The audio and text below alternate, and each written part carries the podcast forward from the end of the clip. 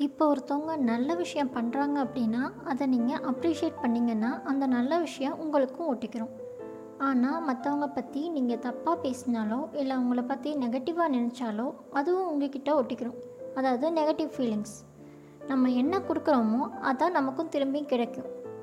இப்போ ஒரு பர்சன் மேலேயோ ஒரு சூழ்நிலை மேலேயோ நம்ம ஒரு முத்திரையை நம்ம மனசுக்குள்ளே பதிச்சிட்டோம் அப்படின்னா அந்த முத்திரை தான் நமக்கும் திரும்பவும் கிடைக்கும்.